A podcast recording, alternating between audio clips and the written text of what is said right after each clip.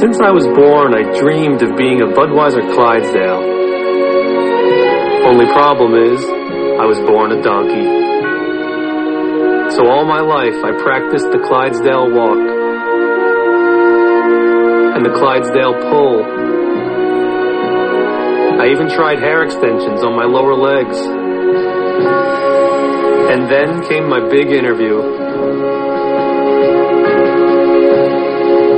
They looked me in the eye and said, What makes you think you can be a Clydesdale, son?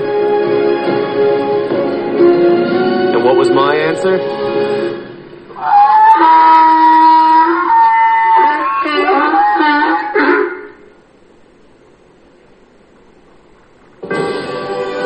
I must have said something right.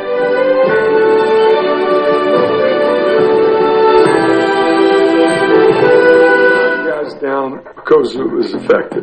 He never threw at guys to hit him, but he knocked them down and didn't, he didn't care whether he hit them or not. If he hit him, he hit him. You know, a lot of people were intimidated by Bob, but the reputation was he would hit you, so I'd been beaten three times. No, no, no, no, no, no. Ain't no digging in, because you always hear that. You always hear that. You know, word spread. One of the things that helped me a lot was all of these stories that they they would tell each other about me. And there was always that thought in the back of their minds that it might be inside. He liked to live off the legend because the legend made him tougher to hit.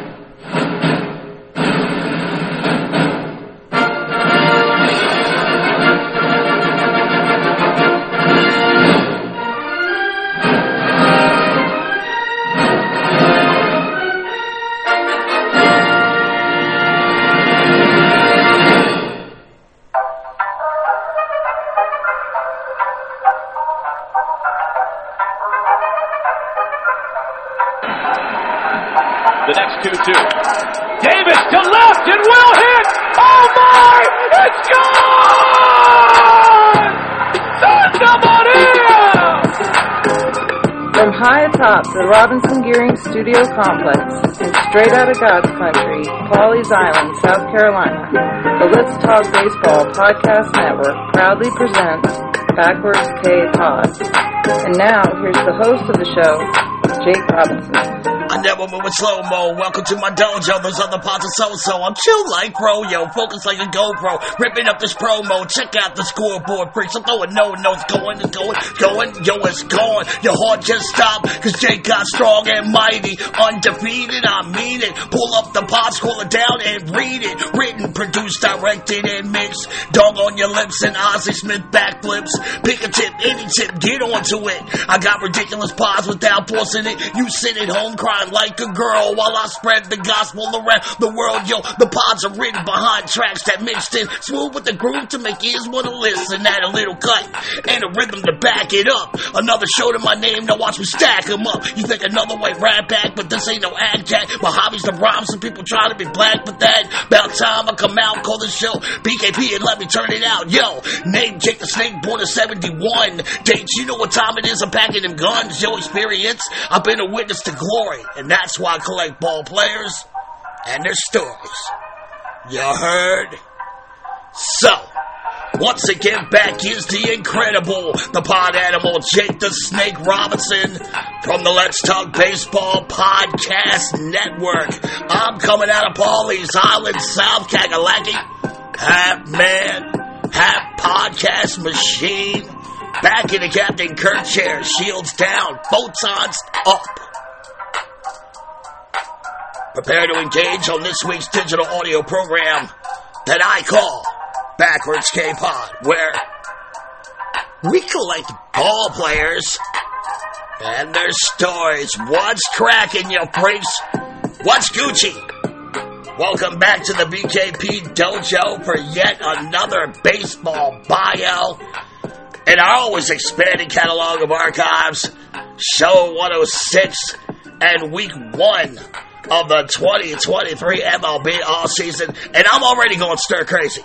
I've been watching Arizona Fall League baseball, and for the second year in a row, the surprise Saguaros won the Arizona Fall League Championship, defeating the Peoria, Peoria Javelina 6 to 5 this past Saturday night in Scottsdale Stadium. And I was watching the Gigantes versus Escogido earlier today. Some Dominican League ball. I mean, I got it bad, freaks. It's going to be a long and anxious winter. Thankfully, I have this audience and this platform, and you can depend on me. I'm top of the rotation, baby. I'm going to take the bump every week in the off season. I'm a horse. I don't need days off. I need more innings, in fact. Hello, everybody.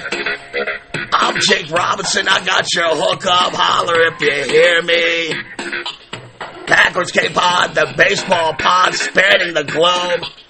As every week, I like to examine some of the more memorable characters, moments, stadiums, and pop culture references that have been woven into the DNA tapestry of the national pastime, as well as the history of America. And now, with the great game growing internationally, the world.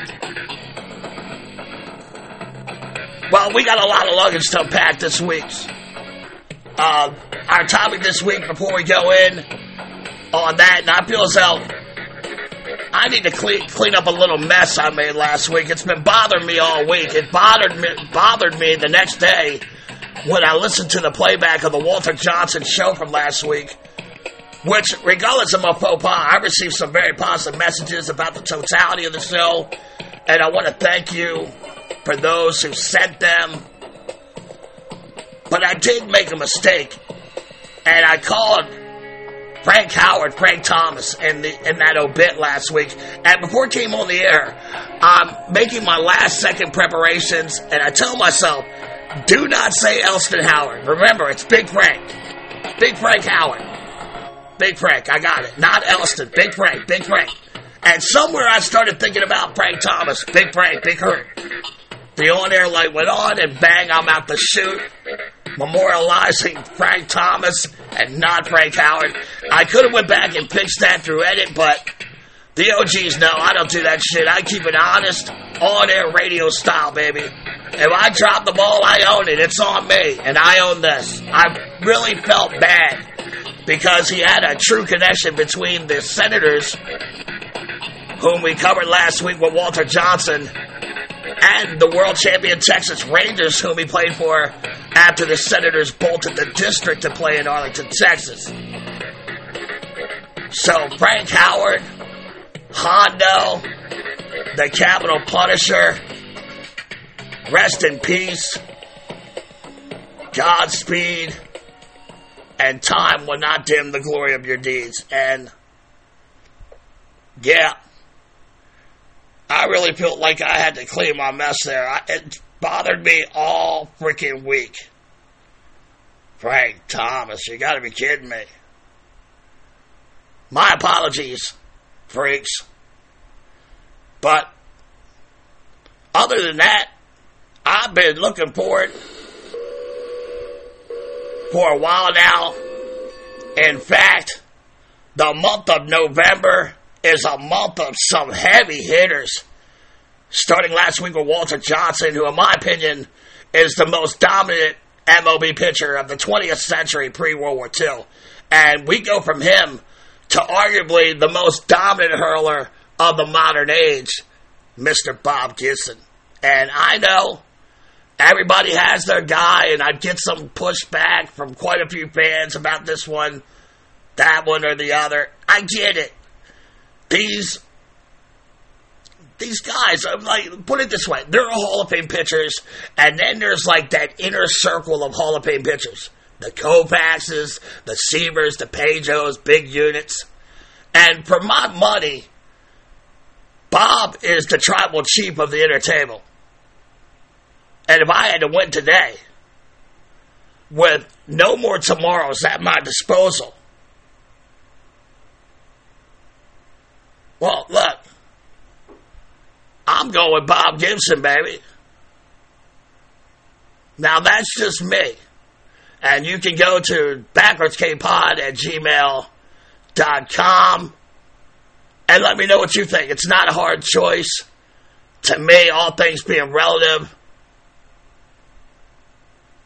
I think Bob Gibson is one of the most clutch pitchers in Major League history. And oh, look, would you look at the time? I got to catch these portals and wormholes as unstable as they can be. So we can look out at the ball field to the west of us here at Terrapin Station. I see the catcher throwing down to second base. The umpire has called play ball. That infielder is throwing that ball around. I'd like to clear this platform. Kiss and hug your loved ones goodbye. Let's go through the final boarding process for our BKP time travel choo choo, as I call all aboard. And I'm going to set our time and destination this week to where it all began November 9th, 1935, Omaha, Nebraska, as we will all bear witness to the birth and the rise of a baseball immortal, Bob Gibson. So, hurry, hurry, step right up, make yourself comfortable, take off your shoes, open your komodos, let's get real comfortable. I don't judge. As we head out to Nebraska in the mid 1930s, now, of course, we've hit on Gibby a few times here at BKP, most notably in the Black Aces show, as well as the Mickey Lolich bio. Those shows, like all Backwards K programs, are available on all platforms, wherever you listen to your pods, or you can dig into my archives at diamondsnakejig.podbean.com. But I digress. In 1964, after officially announcing his presence to the baseball universe by beating the vaunted New York Yankees in Game 7 of the World Series, for the Cardinals' first World Series title since 1946, Cards manager Johnny Keane took Bob Gibson into his office and said, Hoot. And that was his nickname given to him by the boys back then, Hoot. He says, Hoot, you're on your way. Nothing can stop you now from ghetto to glory. Neither one of the two men basking in the championship glow could have possibly known how prophetic those words would truly turn out to be. Johnny had squeezed literally every ounce he could get out of Bob's 1964 arm. And that decided Game 7, Gibbs, Gibby is running on fumes in the bottom of the ninth. And the game's at Old Sportsman's Park. And Game 7, it seemed to be in hand for St. Louis when the half inning begins two outs ago. With the Cardinals holding on to a 7-3 lead going into the bottom half of the ninth. Gibby surrenders solo shots to third baseman Clete Boyer and shortstop Phil Linz to bring the Yanks to within two runs of tying it up. The game appears to be in peril for St. Louis and their championship aspirations. The Cards are desperately searching for that 27th out. With Bobby Richardson at the plate, who batted 406 in the series, he set a fall classic record, 13 base hits in that series already. Mickey Mantle on deck, who had already hit a three run shot off of Gibson in the sixth. A blast that would prove to be the last of his record setting 18 World Series home runs.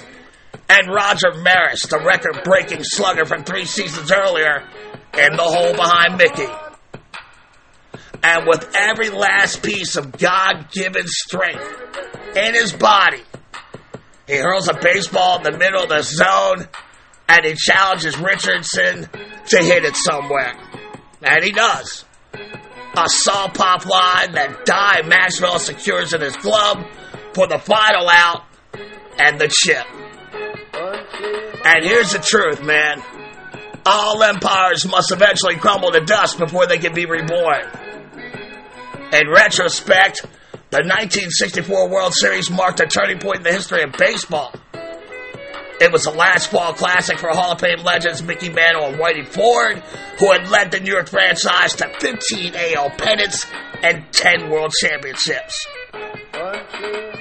Shortly after that loss, the CBS television network would take control of the Yankees, and dark times loomed on the horizon for the Bronx Ball Club until 12 years later, when an ambitious shipbuilder from Cleveland named George buys the club and the house that Ruth built, and he rebuilds the franchise in his image. The Cardinals, on the other hand, are a freight train rolling downhill. Nothing can stop their decade of decadence. The wheels of baseball history have been set in motion, and St. Louis is, they're just getting started. After Johnny and Hoot leave the office to join the celebration with the team, a baseball scribe shouts out to the card skipper, Hey, Johnny! Bob looked tired out there tonight. Why'd you leave him out there instead of going to the bullpen? And Johnny turns to the reporter and says one of my favorite ba- baseball lines ever.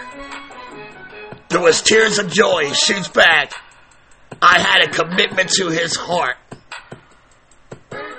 Keane had been Gibby's first manager in pro baseball and would later be his self avowed savior.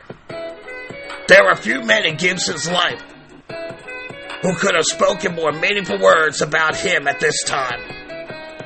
Over the next 10 years, Gibson would carve out a reputation and a few rib cages as one of the most absolutely mentally and physically tough opponents to ever grace a diamond. He was a man of diabolical and tenacious competitive instincts. His battery mate, Tim McCarver, once called him the most intimidating, arrogant pitcher to ever kick up dust on the hill. His eyes smoldered at each batter, almost accusingly. He worked quickly, relying on pinpoint command of his two fastballs and vicious slider he could throw to both sides of the dish. His delivery was one where the right side of his body had jerked violently towards the first baseline, giving hitters the optical impression of a pitcher exploding towards the plate.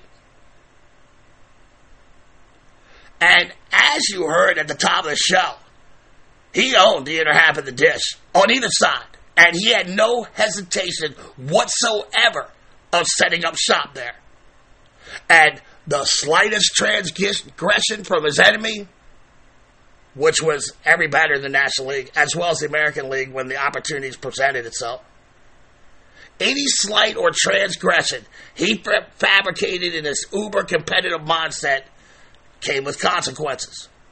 So keep your head on a swivel when you step in the box. And don't you dare dig in. Tony Perez, big doggy from the Big Red Machine of Cincinnati. Well, he did that once. Gibby's just sitting on the hill glaring at the slugger's process, and he finally yells out to the future Hall of Famer, standing 60 feet 6 inches away from him, Make sure you dig deep enough. It might be where I bury your ass. Gibson relished in the fear that his legend instilled in rival batters. But he always maintained he never tried to hit a batter. Well, maybe Pete LaCock, but I'm getting there. He, he never tried to hit a batter. But if he was crowding the plate or react, uh, reaching over the, the dish, he had no qualms in shaving that hitter. And if he got hit, he got hit. So be it. In a 2017 interview, he acknowledges that players are different today, and he assumed he would have many dust ups on the bump by angry hitters charging the mound with their body armor and running mittens, looking to avenge their bruised ribs and ego. But he insists he would have been the same type of player he was then. You, you, cannot have these hitters running the asylum. There is an order to things. He was total old school. In pro wrestling terms, he was kayfabe. He didn't fraternize with opposing players, even when he played at the All Star games with his fellow National League teammates. And his all time aloof behavior extended over to the press as well. The local writers loved his achievements and respected him, but only a few really knew him or understood his makeup. His competitive spirit had focused on one goal winning. Winning was why Bob Gibson woke up every day. It consumed him. And he was going to use every weapon in his arsenal, every physical and mental tool he had at his disposal He seemed to have the game day disposition of a soldier with that thousand yard stare who has seen the horrors of battle, and only one of us is coming out of this jungle alive.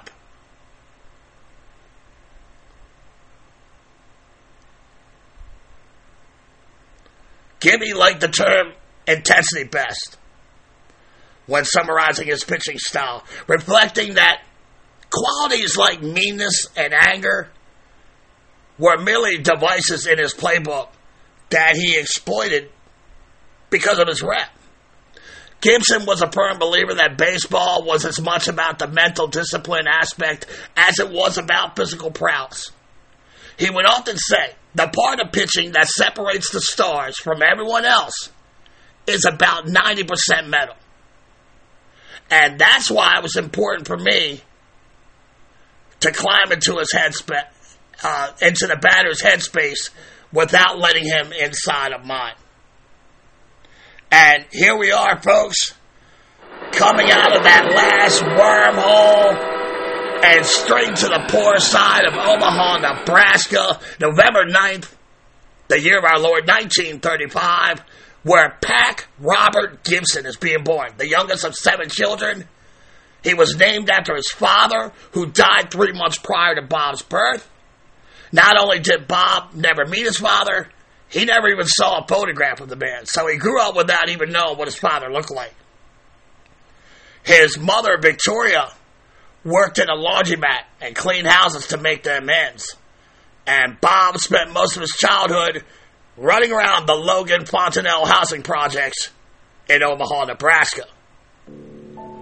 And the loss of his father, it had an enormous impact in Gibby's life as his older brother, Josh, became, became his surrogate father, his mentor, advisor, and really the catalyst towards future success. His brother was articulate and educated, earning history degrees at nearby Creighton University.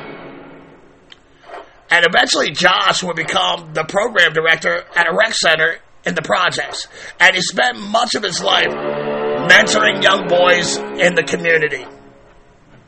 As far back as Gibby could remember, Josh was a central figure in his life he was an impressive athlete in his day with pro abilities and talents, but the color barriers were not broken in time for him, and he instead imparted his knowledge onto others. Joshua led by example. He never required more from anyone than he gave back then. As Bob used to say about his brother, all of us kids back then, we were a reflection of Josh. He would organize youth sports teams, primarily baseball and basketball, at the rec center.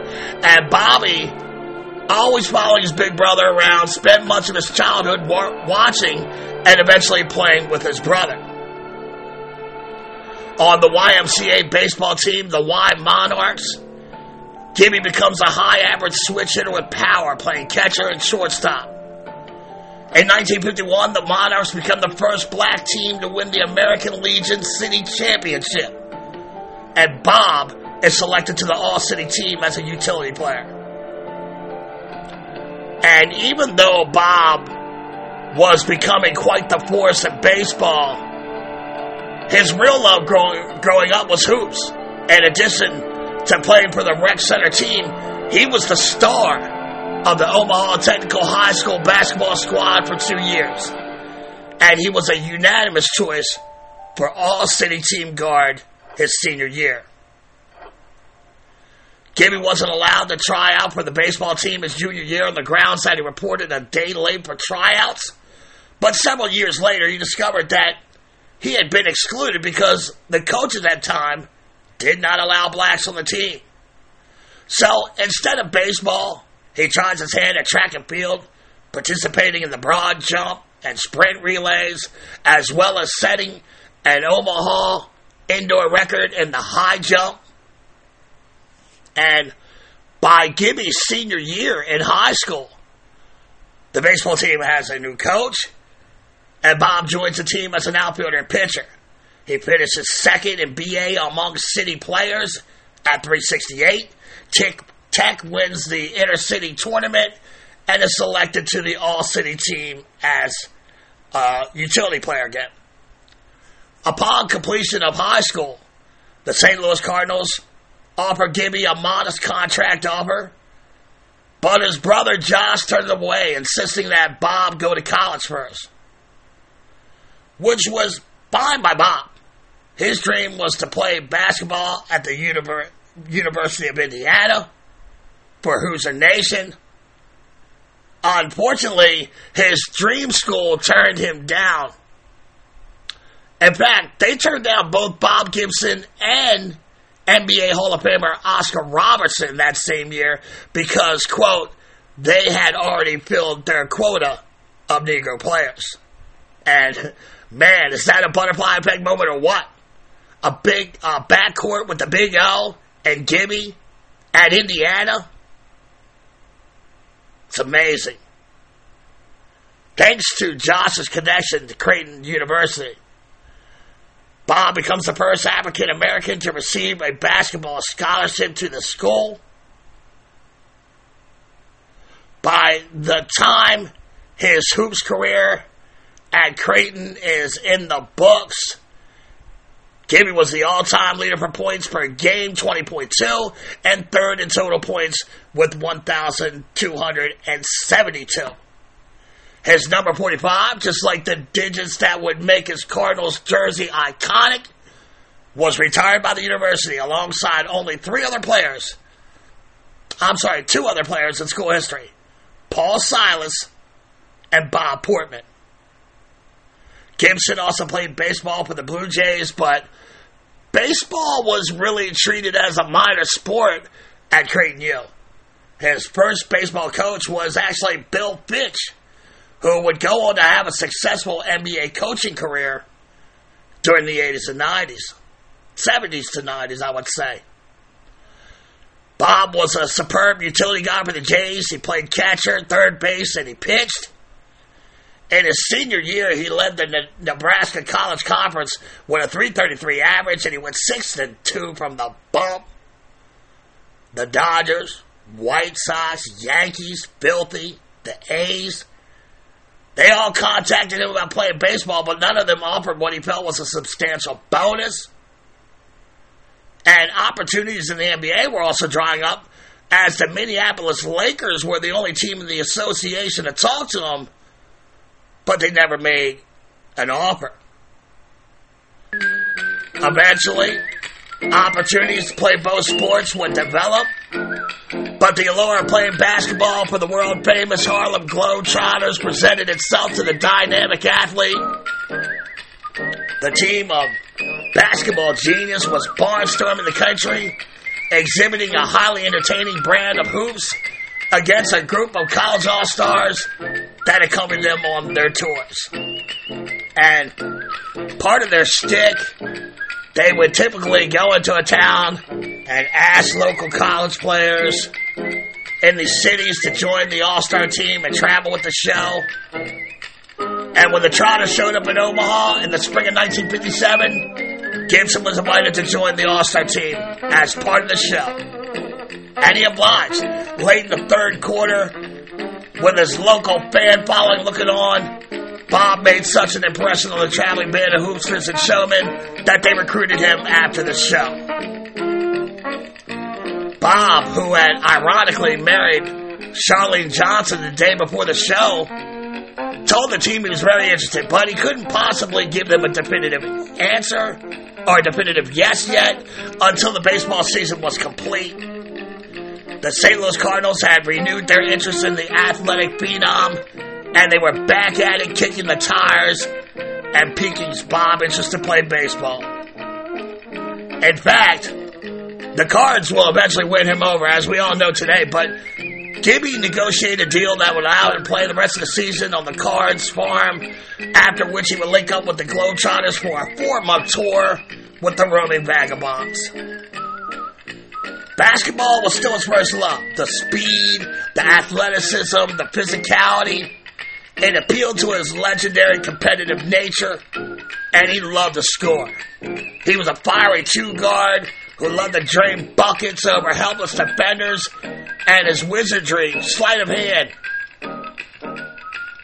Oh, he'd be handing out dimes, astounding the crowd in arenas throughout the nation. He was quite literally a walking triple double waiting to happen out on the parquet. And as much as Bob loved playing for and getting paid to play ball with the world famous Globetrotters, he had true NBA hoop dreams to compete against the best. And with every game he played with Abe Saperstein's team, Yes, that was that chat, all right. he felt like his NBA credibility was diminishing, and he began to realize he wasn't even on the radar at some point. The curtain was drawing on his dre- dream of owning the NBA hardwoods, and the relentless barnstorming schedule of the Trotters was wearing him down. Bob estimates that in his four months while with the Globetrotters promotion, he must have played in nearly a thousand games. He was mentally and physically drained. And with his NBA dreams dashed and the weight of the Trotter schedule taking its toll, Gibson and the Cards agree on a deal that allowed Gibby to concentrate solely on baseball. So, he reports to AAA Omaha in the American Association in June of 1957. Johnny Keane, who I spoke of at the top of this biopic, decided Gibby should focus on pitching. And remember, before this, Gibby was like this super switch hitting, all city utility player, dominating the game on mostly the God given athletic advantages that he held over his lesser opponents. The fact that Johnny Keane had no predispositions over letting a black man pitch for his team in the 1950s, it made an immediate impact on Bob's competitive psyche. From day one, he loved and respected this man, saying years later, he was the closest thing to a saint I ever came across in baseball. Gibby appears in 10 games that season. Uh, Pro Ball, he announces his first win on June 23rd, defeating Columbus, Ohio, 4 to 3. He posted a 2 1 record before being shuttled off to Class A Columbus, Georgia, team in the South Atlantic League in July. And it was then that Gibson first experienced a blatantly hostile environment in which blacks were subjugated to second class citizenship at best in the everyday aspects of life. That's not to say that he didn't face racial bigotry growing up in Omaha. And Bobby should love to tell a story about the time his brother Josh felt like his team was being jobbed by the umps at the behest of the Lillyway fans in the stands. And Josh runs out of the dugout and pretty much challenges the umpires and anyone in the stands who wants it. Bob knew racism, but this was unapologetically blatant and in your face. This was different. This was the experience, the struggles of the day. And he quickly becomes aware of the extent to which racial hatred had been syst- systemically institutionalized in virtually all aspects of Southern society. He was forced to eat and live in the, and I'm using bunny ears here, black part of town. The local fans didn't hesitate to voice their racial prejudice from the stands as Gibby found himself berated by racial taunts and language that, quite frankly, no one had ever said directly to him before. Thankfully, his time with Columbus was brief. He started eight games. He goes 4 and 3 with a 3.77 ERA. In 1958, at Cardinal Spring Training Camp in St. Petersburg, Florida, Gibson is once again subjected to living apart from his white teammates who have excellent accommodations at a swanky downtown hotel. He splits the seasons between AAA clubs in Omaha and Rochester, and he finishes with an overall record of 8 and 9 with a commanding 2.84 ERA in 33 games. The league's managers, they voted his fastball the best in the league at the end of the year as a premonition of things to come. And Gibby goes into the 1959 season as a genuine candidate for the Cards rotation. But establishing himself would prove challenging, to say the least. The Cards manager, Solly Hemus, and Gibby, as well as other black players on the team, they, they never saw eye to eye. And Gibson's own words, Hemus's problem with me had absolutely zero to do with baseball. Judge me on the merits of my game and treat me like I'm a player on the team. Either he disliked us deeply, or he believed that the way to motivate us was with insults. He told me and Curt Flood we had no chance of ever being Major League Baseball players. I made the team at 59, but he must have me convinced I wasn't any damn good, so consequently, I wasn't. He would hold strategy meetings with the pitching staff, and we would go through our attack plan for the upcoming lineups we would be facing, and he would turn to me and say, This doesn't apply to you, Bob. Implying that I'm too dumb to have a strategy to follow, just rely on my God given athletic talents. Gibby made his major league debut on April 15, 1959, pitching two innings of relief in a 5 to nothing loss to the Dodgers. He surrenders two of those runs when the first batter he ever faced, Jim Baxes, drops dome. For the next two seasons, he has shuffled back and forth between St. Louis, Omaha, and Rochester, and he finally makes the team for good in June of 1960. But Solly Hemus, manager of the Redbirds, is still a problem for Gibby and his wounded confidence. He kept calling him Bridges after Marshall Bridges, a teammate who was seven years older than Gibby, much skinnier, and was a fucking southpaw. But he was black just like me. And Gibby would opine at least Hemus got that much right. All doubts about Hemus's attitude came to light one day in Pittsburgh when an argument between Solly and Buccos hurler Benny Daniels turned into a fight. And after the game, the team listens as Hemus tells his club that he called Daniels a black son of a bitch. And that is when all hell broke loose. Now, Flood and Gibson, who are now best friends on and off the field, they just look at each other and listen to their skipper. In their minds, this was the confirmation they needed to connect the dots between Hemus the man and his proclivity for racist thoughts. They've been wondering how the manager felt about them. And now their suspicions were validated. Black sons of bitches. Real fucking nice. Until then, they merely hated Hemus for his flawed baseball strategy and outdated theories. Now, they fucking hated him for who he was as a human being. And I've seen videos of him try to spin it years later. He's a liar. I believe Gibbons, uh, or Gibson here. I mean, he just looks all coy with that stupid, silly grin on his face. He's lying. He had serious mental problems. At the start of the 1961 campaign, Gibby is used sparingly out of the bully and as a spot starter before cracking the rotation. July 6th becomes Independence Day for the black players of the club when the front office gives Solly Hemus his walking papers and ushered the divisive manager out the door. In his stead, they replace him with Gibby's first pro ball skipper, the man Gibson would liken to a baseball saint, Johnny Keane. And it was a whole new baseball world for black ball players in St. Louis.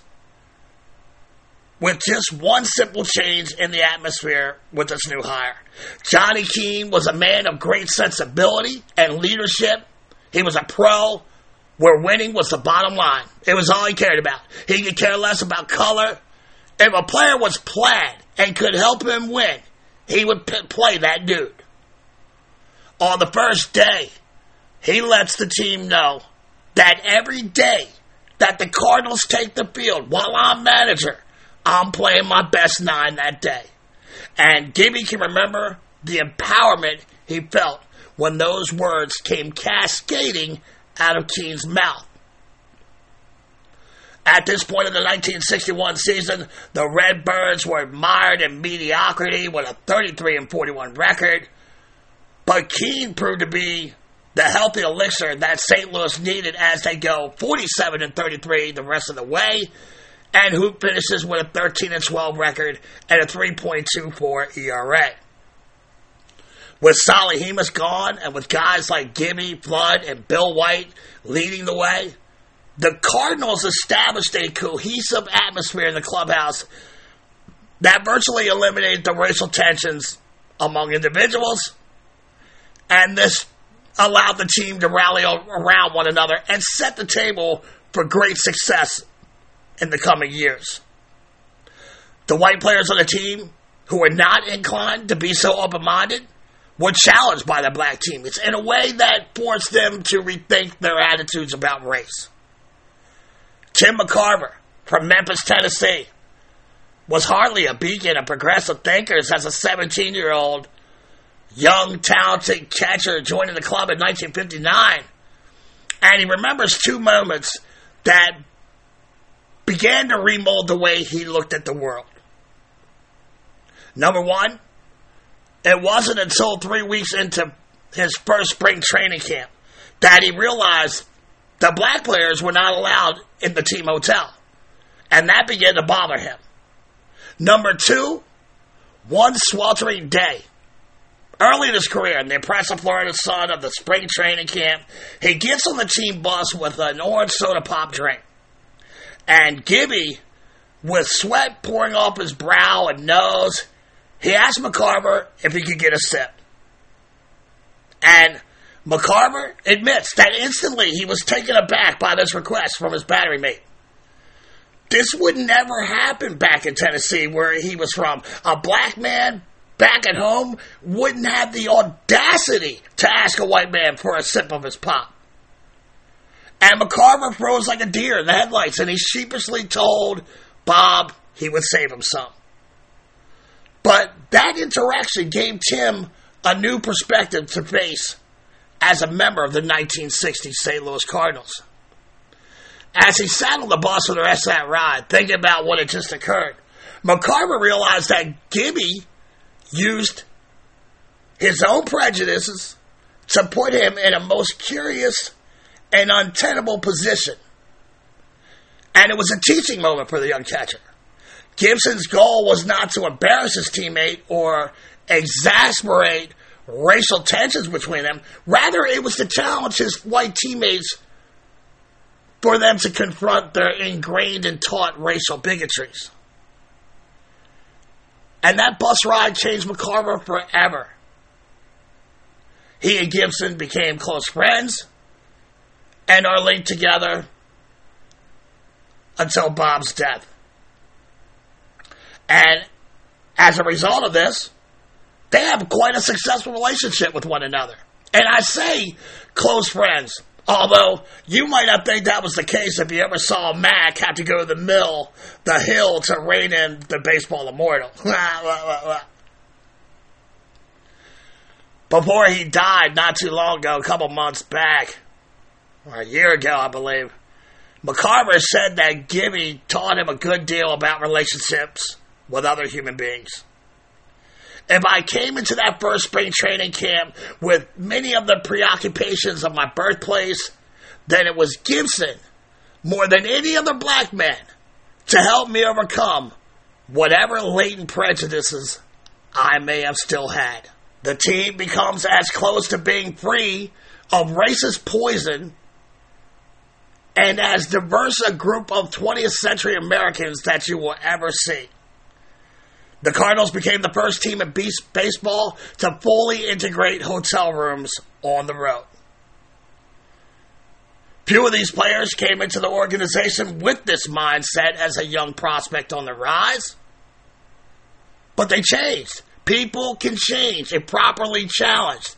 And the initiative in building that spirit came from the black players, the Floods, Bill White, Gibby, later Lou Brock, The black players in the locker, they just wanted life to be more pleasant. And it began with Bob smashing traditional barriers to establish lines of honest communication between brothers.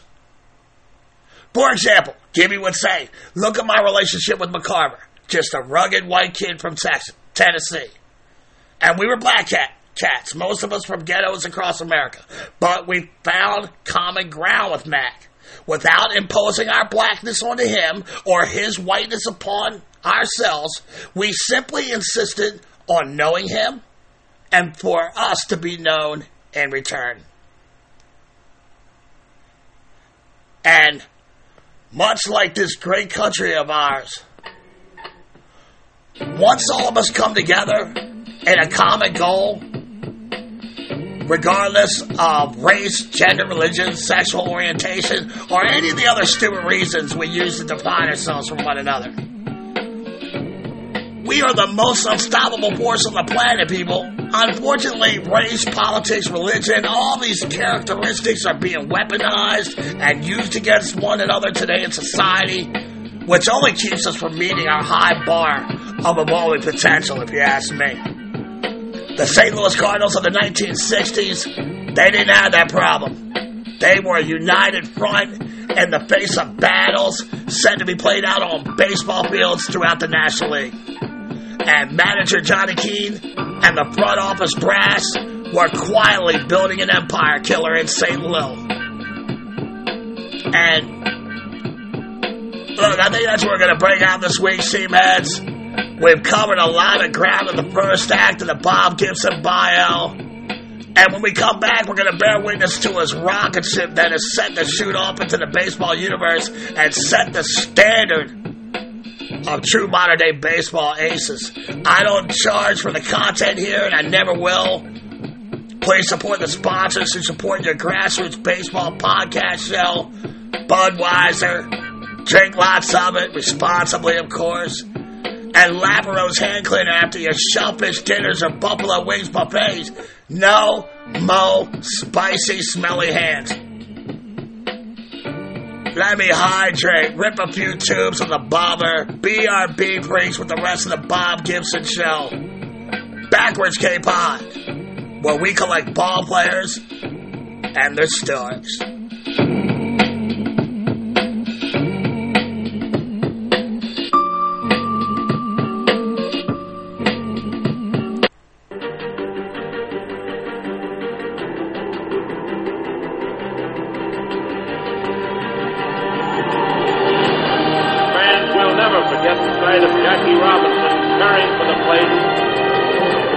bench. He was all over the field on defense, trying to catch everything in sight.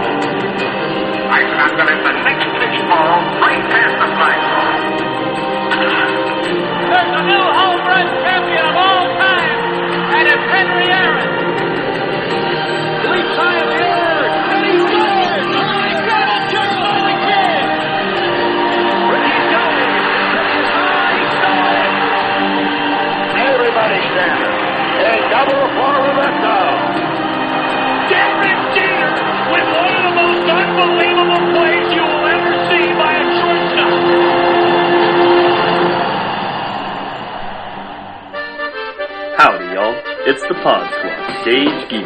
executive producer of the Backwards K-Pod. For the last few months, I've been telling you about our sponsor, Lafaro's Hand a powerful trifecta of products that eliminates fish, seafood, and bait odors, as well as the spices on your hands from steamed crabs and delicious crawfish boils. And now, this amazing grassroots company has added a buffalo wing hand cleaner. These are the only soaps and wipes on the planet specifically formulated to be used after eating spicy food or after a long day of fishing. Not only does the fish and hand cleaner get rid of bait funk, fish hand cleaner, clean hand cleaner removes the spicy bubbles around your mouth and on your hands. An ingenious invention by a retired Navy shipmate of Jake. So he is family, folks. The one thing we do at the Let's Talk Baseball Podcast Network is take care of family.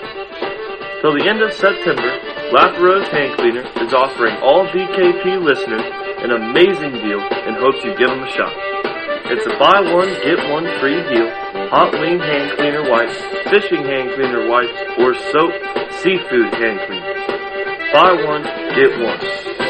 Only advertise products on Backwards K Pod that Jake and I believe in and use personally. After ripping up the golf course and watching football, there's nothing I love more than throwing some bait in the water and cracking a cold Bud Heavy. You can check out these amazing products by going to crawfishhandcleaner.com or you can call the home offices at 713-588-0290. To get that BOGO deal, please use the code SUMMER23. For your fishing vacation you're planning or the shellfish buffalo wing feast you're preparing, get yourself this groundbreaking product to protect you from smelly, spicy hands. That's crawfishhandcleaner.com or call 713-588-0290. For the buy one get one deal, use promo code SUMMER23. Fishing along the bank of your favorite river listening to BKP sounds like a great idea. In fact, hey mom, where are my poles at? I'm gone fishing. Set a new National League record for earned run average this year, 1.12. The 2-2 pitch to McCollum. Took him out. Born in Baltimore. The 2-2 pitch. Took him out on a good curveball. The 1-2 pitch to Cash. Struck him out on a blazing fastball. Oh, look at that curveball. Tigers have two down, nobody on. And he struck out the side, and Gibson is now struck out five. 3-2 pitch. Strike three. He's out. Strike out for the pitcher and a put out for the catcher. Here's a 3-2 pitch. Strike three. The two strike pitch is strike three. They won't get to him this time. Nine strikeouts for Bob Gibson. Stanley swings strikes out.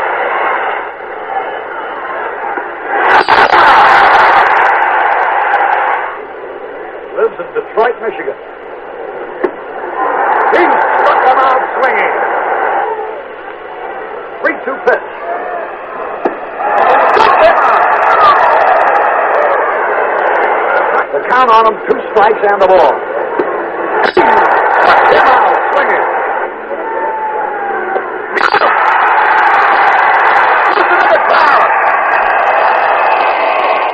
was his 15th strikeout. Once again, a standing ovation. A new World Series record.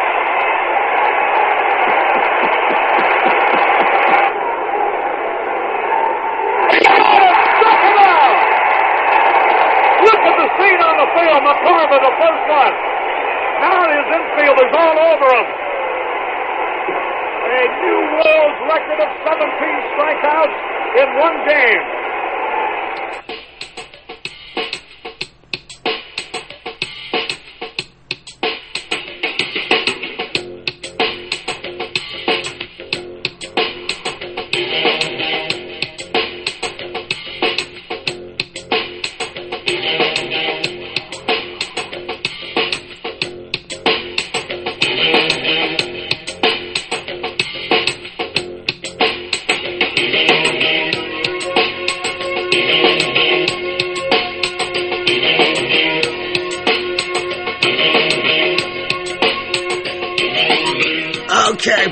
Welcome back to BKP, where we collect ball players and the stories.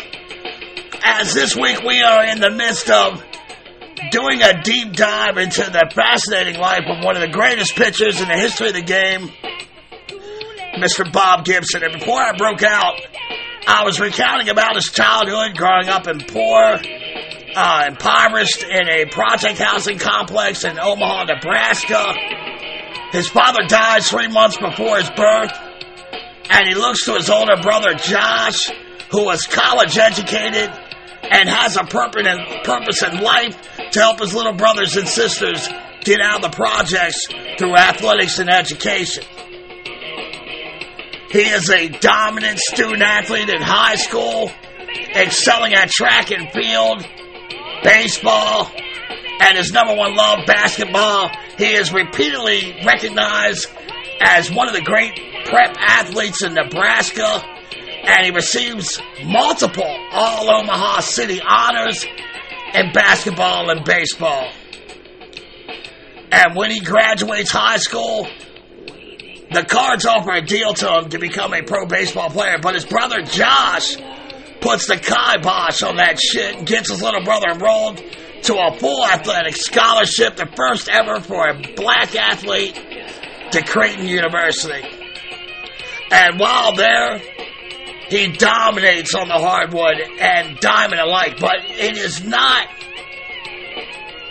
He's not thrilled with the baseball offers thrown his way. And other than the Lakers, no one in the NBA was calling, even though he averaged 20 points a game and had his jersey hanging from the gym rafters. So, the Harlem Globetrotters identify Bob as someone who can get down with them, and they offer him a deal, which Bob accepts. But the Globetrotter run only lasts for four months as those same old St. Louis Cardinals from four years ago come back sniffing around Gibby's fire hydrant, and they sweeten their offer, and Bob is on his way. His first manager in pro ball is Johnny Keane, who he loves the man he respects. There's mutual respect there as Keane has respect for his talent from day one, and he, and he makes Bob a pitcher. Growing up in Omaha, Gibby never really had a set position. He was a power hitting switch hitter that could play pretty much any possessed position at a high level due to his sheer athletic abilities. And he moves up through the system and eventually lands with the cards. But he has a major obstacle and skipper Solly Hemus, who has a problem with Gibby for, so, for, for reasons that have nothing to do with baseball. And the team suffers because of his archa- archaic 1860s mindset and his flawed baseball theory profile. Finally, he's fired. Johnny Keane is brought up from the farm to manage the big club. The team has fought through their silly racial tensions, and going into 1962, this team is a cohesive unit of all sorts of Americans. They are united, which makes them dangerous. And they're just two years away from reducing the latest Yankees dynasty to rubble with their 1964 World Series championship I hit on at the very beginning. And with an improved fastball and slider command, as well as the confidence of his new manager, Gibby takes his first steps towards stardom in 1962, going to 15 and 3 with a 2.85 ERA and earning his first All Star appearance. His season was cut short in September by a broken ankle he suffered in practice. And he wasn't very conscientious about rehabbing his ankle during the offseason, and as a result, he starts the 1963 season slowly. The Cards remained in the pennant race until September before falling off. Gibby won 18 games that year, and the nucleus of the Empire Killer 1964 Cards has been established. But it didn't come easy. St. Louis was far back in the standings in June of 1964 when the Cardinals made a trade for the underachieving young rival Cubs outfielder Lou Brock. And paired with Curt Flood at the top of the lineup, in front of either Bill White or Dick Groat and then Ken Boyer, Brock saw bat glow white hot, and the Redbirds slowly but surely began climbing back into the race. Still, though, by late July, their prospects seemed very remote. So much so that owner Augustus Busch openly courted Leo the Lip Durocher, a link to the last World Series won in franchise history, to take over for Johnny Keane. The Lip would rebuff the offer, but in August, Busch fires GM Bing Devine. And the Cardinals were six games back with a mere two weeks left on the schedule. But an epic collapse by the Phillies, who lost 12 of their final 15 games, including a stretch of 10 in a row at one point. They allowed St. Louis in the door, and the Cards snatched the pennant in the last game of the regular season. Gibson pitched four innings in that must-win final game, getting the win against the Mets for his 19th of the year after bearing the indignity of having the owner openly recruit managers to fill his job during a World Series run, Johnny Keane resigns immediately following the Game 7 win and is replaced by Red Schoendienst. Team cohesion and chemistry. It wasn't enough to carry the cards through the 1965-66 seasons. Although Gibson was stellar, collecting 20 and 21 wins in those campaigns, respectively, production out of White and Boyer it dipped precipitously in 1965, and after that season, those two players, along with Groat, were traded.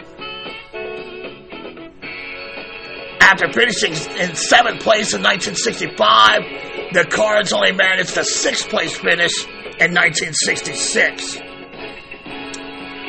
In 1967, a resurgent offense led by Orlando Cepeda, as well as the development of young pitchers, including Steve Carlton,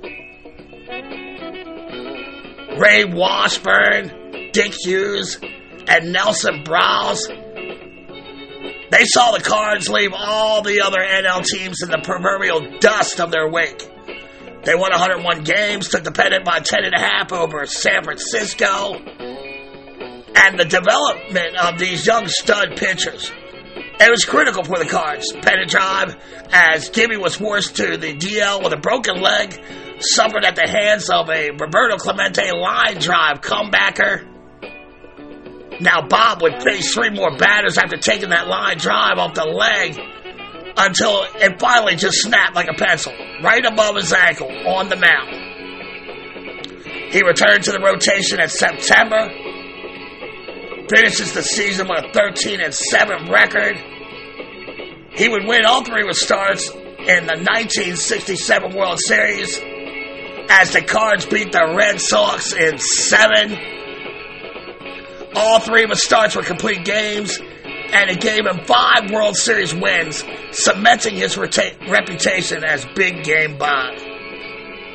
That dude you wanted in the trenches, 60 feet, 6 inches away from the enemy. He also capped his Game 7 win with a home run and won the World Series MVP.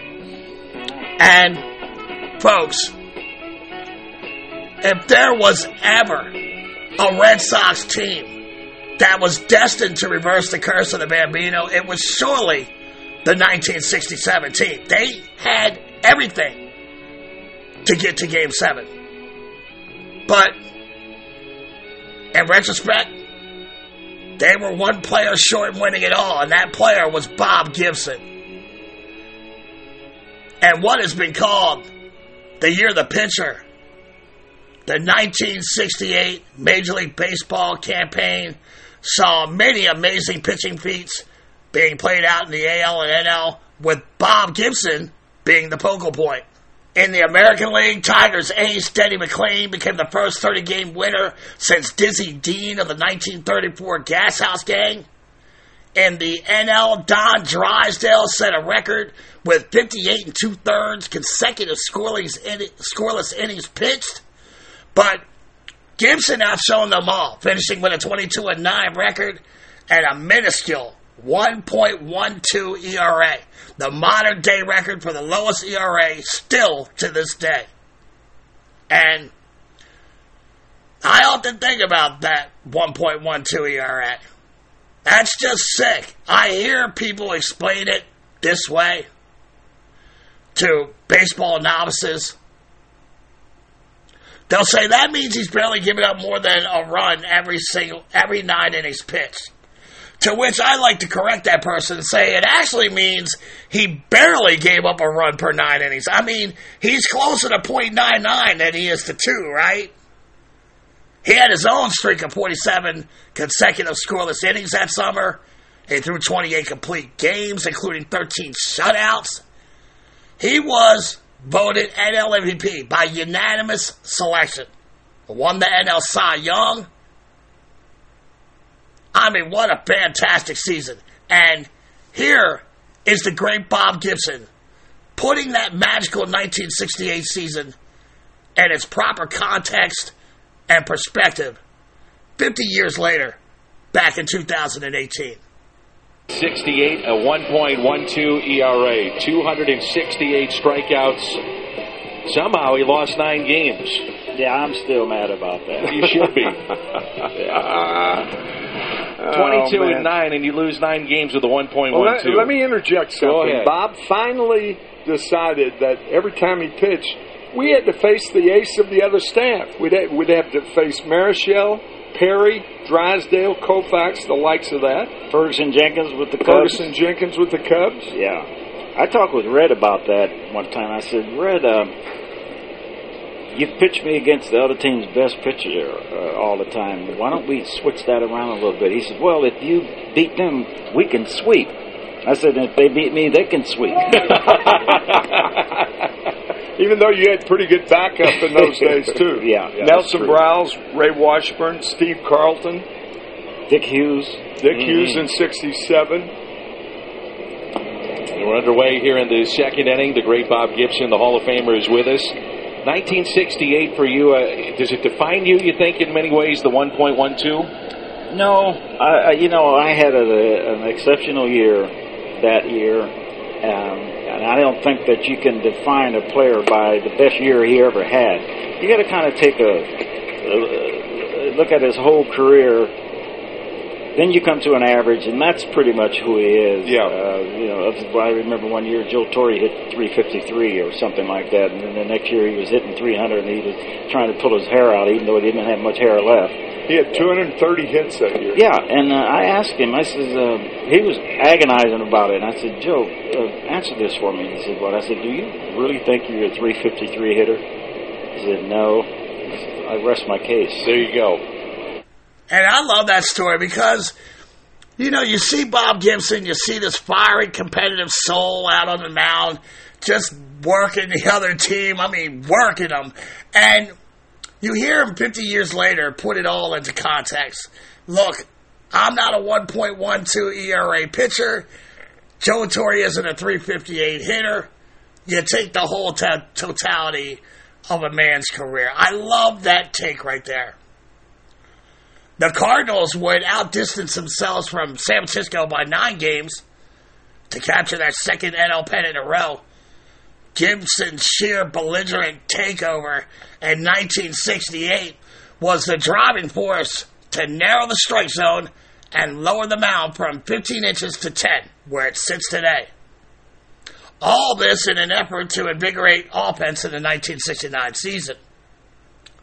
That's like making the pool longer because Michael Phelps is too damn good.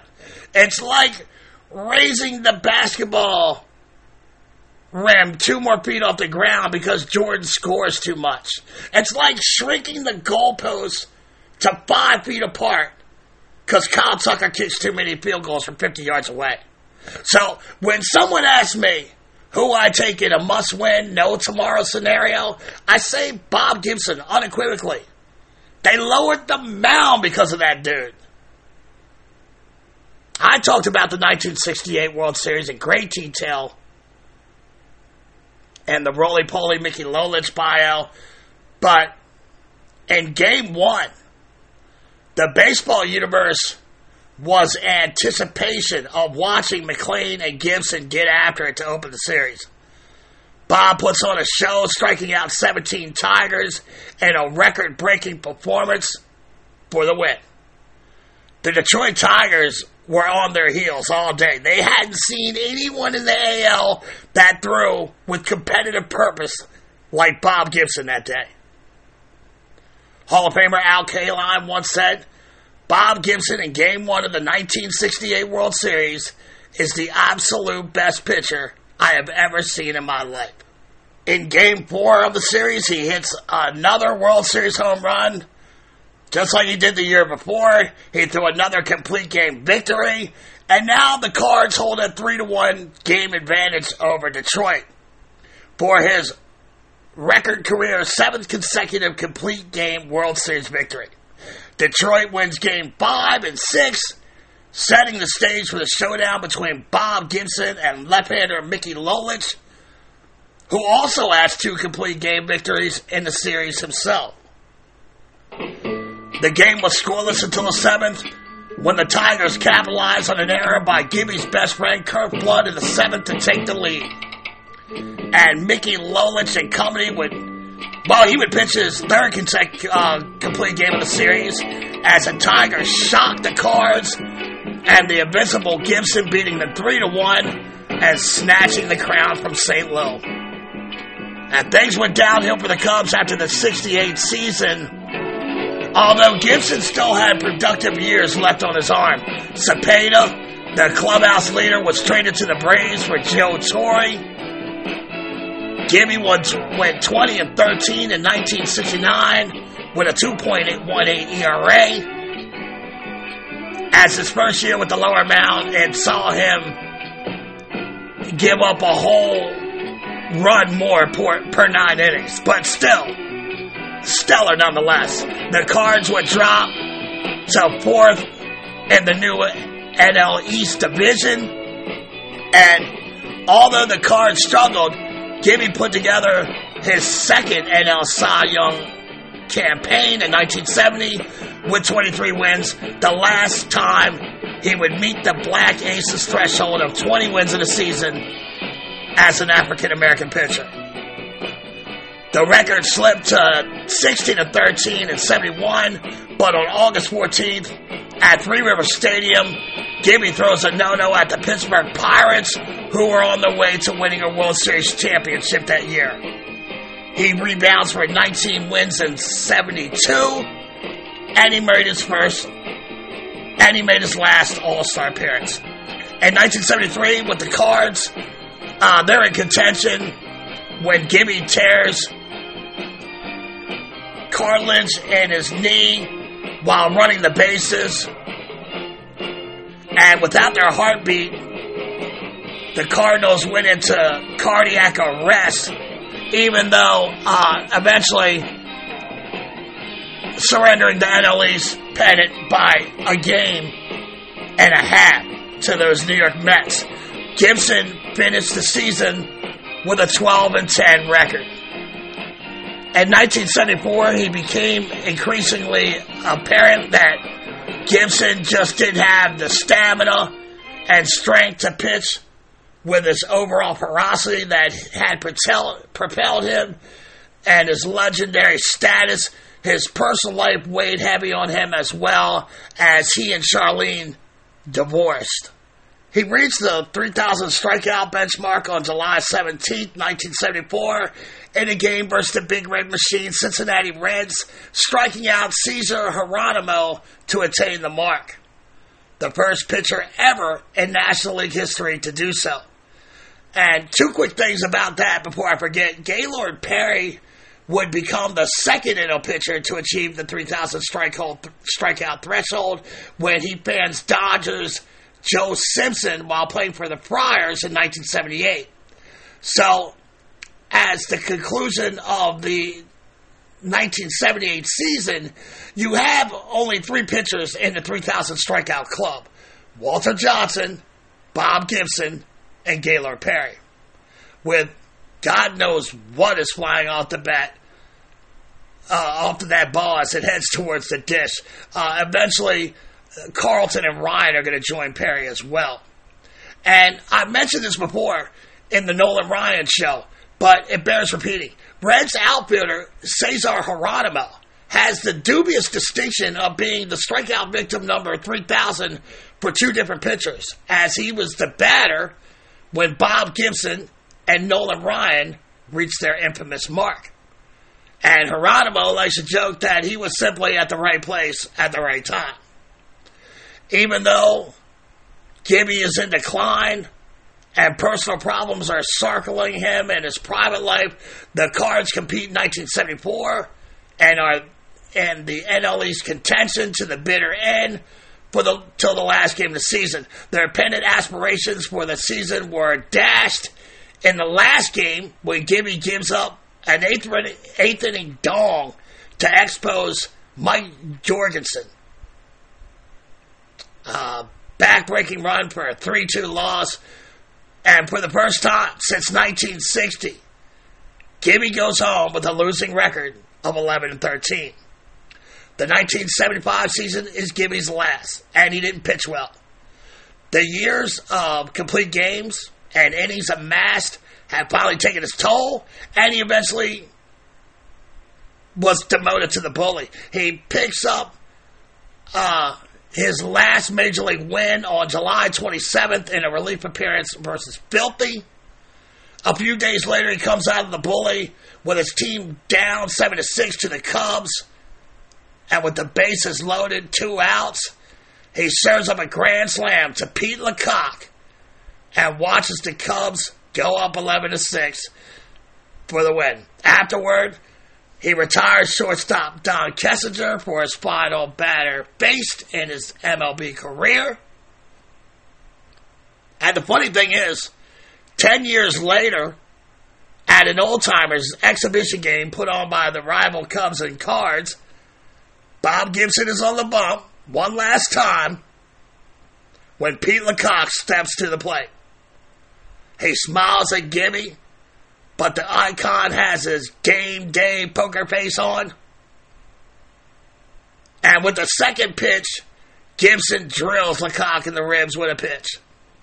As the crowd is roaring, Bob watches LaCock walk down the first with a smile on his face. And after the game, Bob Costas walks up to his good friend, Bob Gibson, and he says, Gibby, what the hell was that all about with LaCock? And Bob recounts the grand slam he hit off of him in his last game of his career. And Costas says, Jesus Christ, Bob, that was 10 goddamn years ago.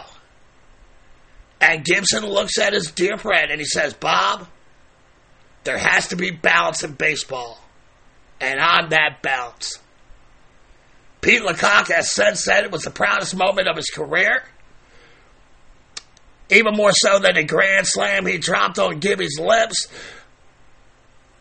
But the shot that he took in his ribs from the fire right hander ranks above that. The fact that the great Bob Gibson cared enough to remember me on his shit list and then drill me because of it, well, that's a badge of honor. I, I wear, you know, I wear that proudly. After his career was up, Bob bounced all over the place and kept active. He owned and operated successful restaurants. He took part in public works projects back home in Omaha, Nebraska. He tried some entrepreneurial ventures, made guest spots on Cardinals TV to visit his old friend McCarver in the booth, did some coaching and scouting, but most of all, he played the role a baseball's ambassador for pitchers. And he was beloved and admired by all accounts by everyone who came into contact with him after his career had ended. Gone was that tough guy exterior of the fierce warrior looking to eat your heart out on the field. And in his place was a well thought out individual with perspective about his time and place. And not only baseball, but American history. After fighting pancreatic cancer for more than a year, Bob Gibson died at the age of 84 on October 2nd, 2020. Just a month after his longtime Hall of Fame friend and teammate, Lou Brock. And looking back on his moment of baseball time, Bob Gibson had this to say. My baseball career started, I guess, when I was about 10 years old. And I had an older brother, Josh. He's the one responsible for me learning all of the fundamentals of the game. And by God, did he teach some fundamentals. As far as my playing is concerned, I guess I would I would have to say that there there are a number of people that helped me grow up. My first manager in baseball, Johnny Keane, he showed me that he had confidence in me, and I guarantee you that nobody can participate in any kind of sports without confidence. And when I realized that he had confidence in me, then I felt that I had a lot in myself. Red Schoendienst, he probably had more confidence in, than anyone. He's probably responsible for me winning as many ball games as I did. Red would leave me in there, regardless of whether the score was 20 to nothing. He figured that I would hold them and we'd get 21.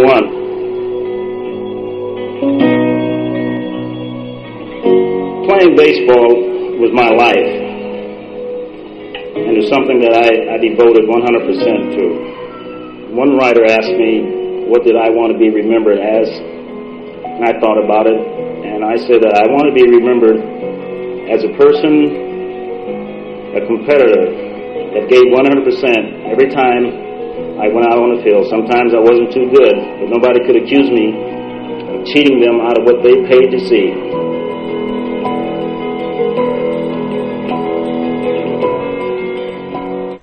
And folks, I could have said better. I think that's where I'm gonna uh, put a backwards wrap on that blunt with a pearl, baby, and step on out. I'm so proud to have Gibby in our collection here at BKP, one of the inner circle Hall of Famers who won't be soon forgotten. And before I head out like a baby, let's take one final look at those oh so lovely Bob Gibson Hall of Fame stats. Okay.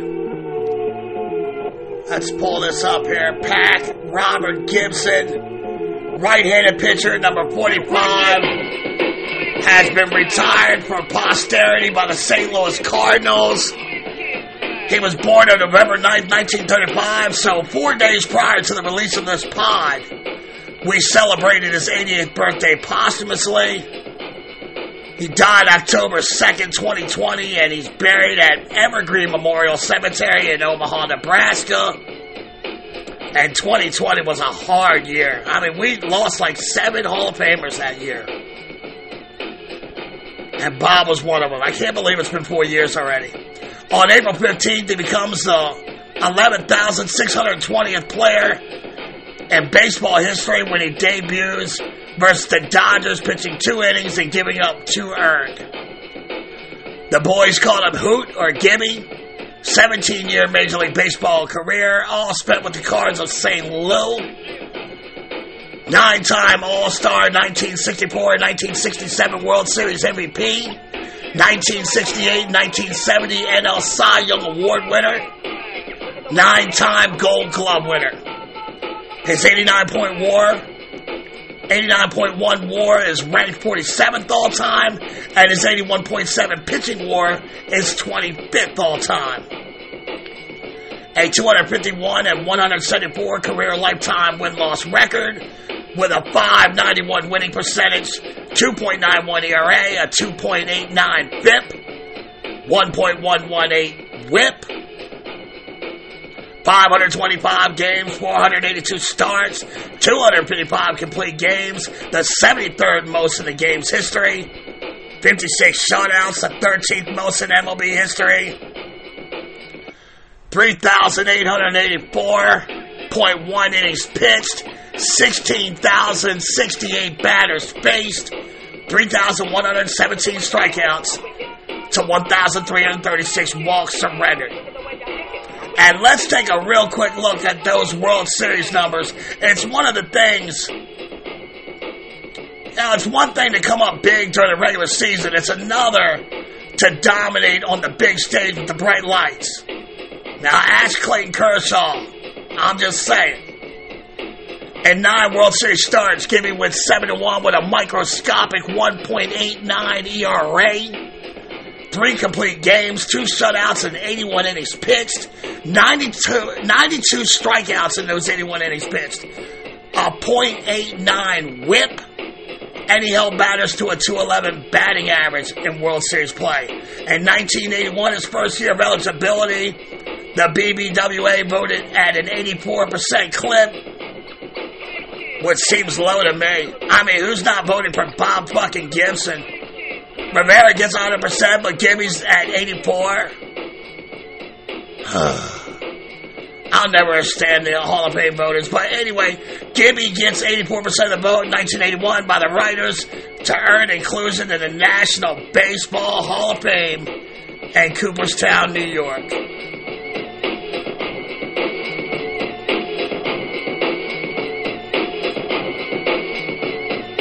Ladies and gentlemen, boys and girls, seam heads of all ages, this is the story of Bob Gibson. I am truly proud to have Gibby in our BKP collection.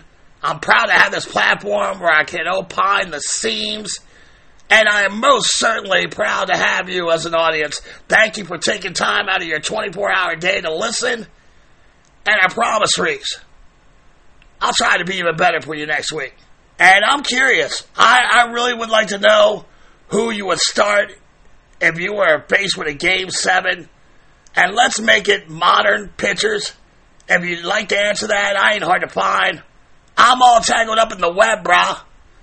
You can answer this many ways. The show email address is backwardskpod at gmail.com. Our Twitter feed is at back underscore K underscore podcast. My personal feed is at JRobbie1. That's J R O B B I E and the number one. Please subscribe and follow for our YouTube and TikTok channels, Backwards K Pod. The show website is diamondsnakejake.podbean.com. Or you can always seek me out on the Facebook private group page, the Let's Talk Baseball Podcast Network. Answer the questions so I know you're not a bot for Putin. Come on in and join the chaos. So, I got to get you freaks back to your loved ones, waiting patiently for your return to Terrapin Station. I will never, ever charge you freaks for the baseball content here at BKP. No Twitch, no Patreon, no pay to play subscriptions. I will find other ways to make my venture work. I'm just going to keep coming through every Tuesday with that free baseball smoke. You don't want that smoke. And I'm going to keep it consistent like Joltin' Joe DiMaggio, baby.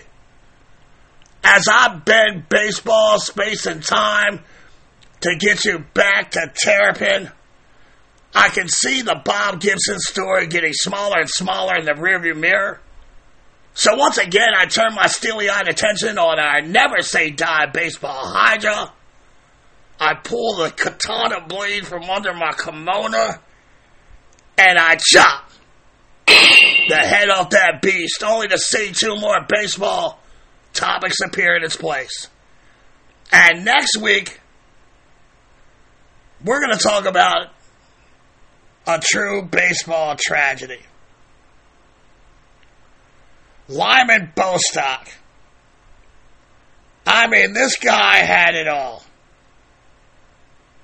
He had the looks, the athleticism, and the prowess to become one of the most dynamic players of the 1980s before he was murdered in the streets of Gary, Indiana, robbing the baseball universe of a true baller.